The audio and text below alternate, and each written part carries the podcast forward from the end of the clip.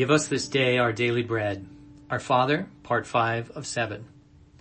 My late night flight was made later due to fog. When I arrived at my hostel, the proprietress refused to let me in, citing the hour. I asked the taxi driver to drop me at a bus station, naive 23 year old that I was. Then I walked through the night, my roller suitcase clacking on the sidewalk cracks, shifting my duffel bag from shoulder to shoulder. The sign on the Lucky Penny diner said, open 24 hours. After I ordered a short stack, the waitress observed, looks like you just got back from a trip. I told her I was just starting one. She listened to my story and took pity on me.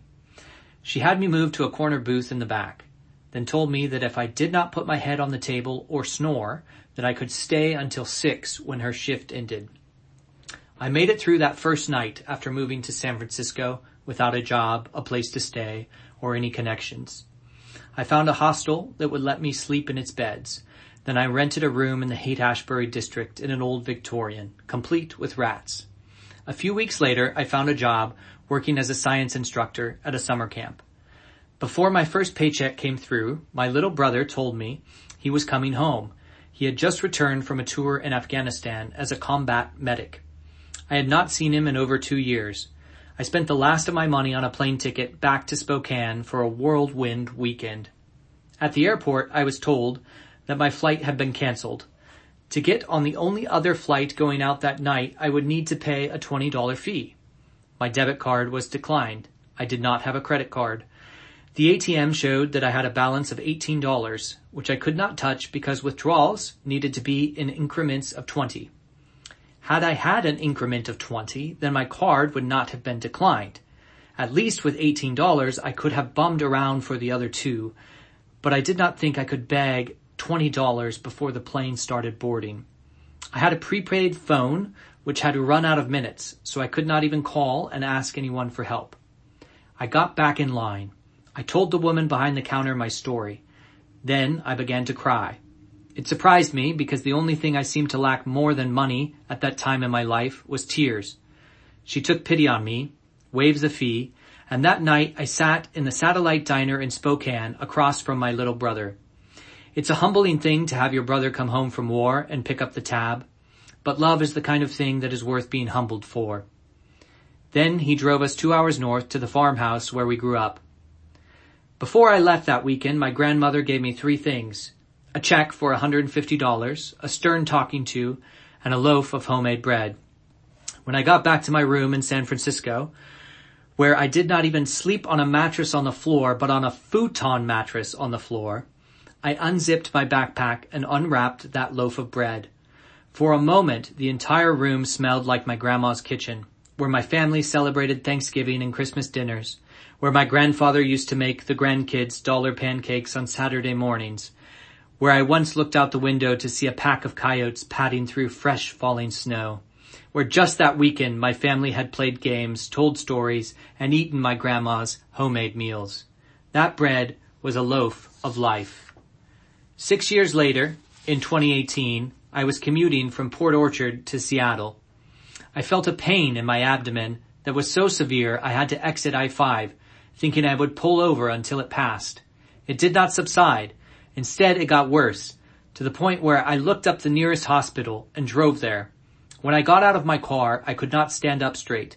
I limped into the ER, afraid I might pass out. It was the worst pain I have ever felt, and I have had a severed thumb, a fractured ankle, and both nipples pierced. They gave me fentanyl, which knocked the pain and me out. Prior to that incident, I had gone gluten free. For years, I had had numerous gastrointestinal issues, including intestinal bleeding and abdominal pain, that through a process of elimination went away when I avoided gluten. After six months of being gluten-free, I had decided to have a hamburger and french fries for dinner. Not just any hamburger and french fries, but a McDonald's hamburger and fries. Eaten in my car. Sidebar. No one talks about the fact that fast food is literally served in trash, like, let me dig through this garbage bag to get my dinner.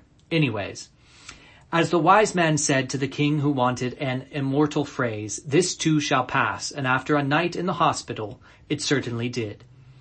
I never did get a biopsy to determine if I had celiac disease, thinking that the remedy, either way, was to avoid gluten.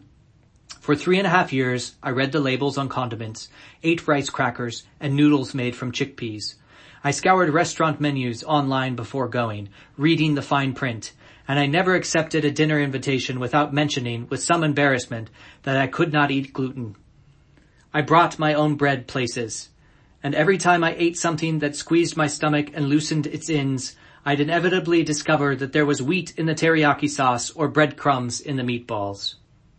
In the fall of 2021, I was at an Orthodox church in Tacoma. The gospel reading was from Matthew. And ordering the multitudes to recline on the gla- grass, he took the five loaves and the two fish, and looking toward heaven, he blessed the food, and breaking the loaves, he gave them to the disciples, and the disciples gave to the multitudes, and they all ate and were satisfied. And they picked up what was left over of the broken pieces, twelve full baskets. And there were about five thousand men who ate, aside from women and children. During the teaching, I thought, I wish I could eat bread. Then these words came into my head. Take and eat. You are healed. Now, the meaning of those words was obvious but I was not so far removed from the parking lot of a Franciscan hospital to just start eating bread after a three plus year hiatus. So I made a bargain with the words in my head. If a woman approaches me and offers me bread, then I will eat it. At an Orthodox church, the communion wine is only for members. But the bread is in big bowls for everyone, I later found out. After the service, I was getting ready to leave and this woman came up to me and said, are you a visitor? When I said yes, she said, here, and gave me a piece of bread. A woman had approached me and offered me bread. I ate it. Then I waited. I went home and went about my day. Then I started to get excited because nothing happened. Now I can eat bread without my guts hurting or bleeding. For a long time I could not. Give us this day our daily bread. That is the um, fifth line in the Our Father prayer. There are seven words in it, and two of them are day. Another way of saying it might be, give us day bread today. Or another translation says, give to us today bread for the day ahead. There isn't a lot to eat in the desert. When the Israelites wandered there for 40 years, God provided manna from heaven. The people collected it daily from the ground like dew they were able to collect a double portion the day before the Sabbath. If they collected more than they needed, it rotted. After the bondage of Egypt, an entire generation chose to be enslaved by their fears rather than enter the promised land. Twelve spies had been sent to scout the land and ten of them came back with a bad report. They said that while the land was flowing with milk and honey, it was guarded by mighty men with fortified cities who were the offspring of giants. The Israelites believed these reports, grumbled against Moses, and refused to go any farther. Now Joshua and Caleb, the other two spies, made a good report of the land and said, Do not rebel against the Lord, and do not fear the people of the land, for they will be as our bread. They led the next generation into the land of promise, forty years later, and to the sons of Israel, the sons of giants were as bread in their mouths. That harkens, of course, to the 23rd Psalm, you preparest a table before me in the presence of my enemies. Recall also that Jesus called himself the bread of life, and it is through the act of Holy Communion, a meal of bread and wine, that we are to remember him. Finally, nested within the idea of daily bread is the entirety of society. The prayer says, give us, not give me. Our Father, give us. Bread requires fields and hands to work them. It requires threshing floors and means to transport grain and flour. Bread requires other ingredients, salt, yeast, lard, clean water, all of which must be refined, cultivated, and or collected and transported as well. It requires ovens, fuel, and time. Bread for us, not just you or me, requires a certain amount of infrastructure and a measure of peace. It requires a functioning economy because not everyone can work in the field and on the threshing floor and as a baker. By asking daily for the gift of bread, I am asking for the gift of a society that works.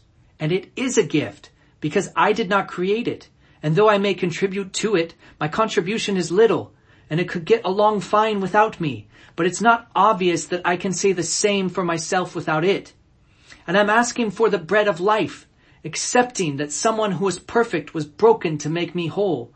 And I'm asking for a moment of reprieve from my enemies, some of which I deserve, but even a man deserving of enemies must eat. And I'm hoping that I'd be one of the two spies that would say the giants will be as bread in our mouths, even though I know I'm probably one of the ten. But even so, maybe the next generation will be braver than this one and can enter the land that to me has only been a promise. And though I wander in the desert of despondency, enslaved by my own fears, I collect heavenly succor as dew to sustain me. And I'm hesitating because I've been offered bread before and it was like poison and made me sick and I'm not sure I can trust it. But what kind of way to live is that? Starving and weak. And I'm remembering the smell of my grandma's kitchen and the strength her bread gave to me when I was poor and humbled by circumstance. And I'm asking, give us this day our daily bread. Give us today a society that works, a savior that saves, repast from our enemies, the land of promise, manna from heaven, words that heal, memories with family. Give us today the gift of bread.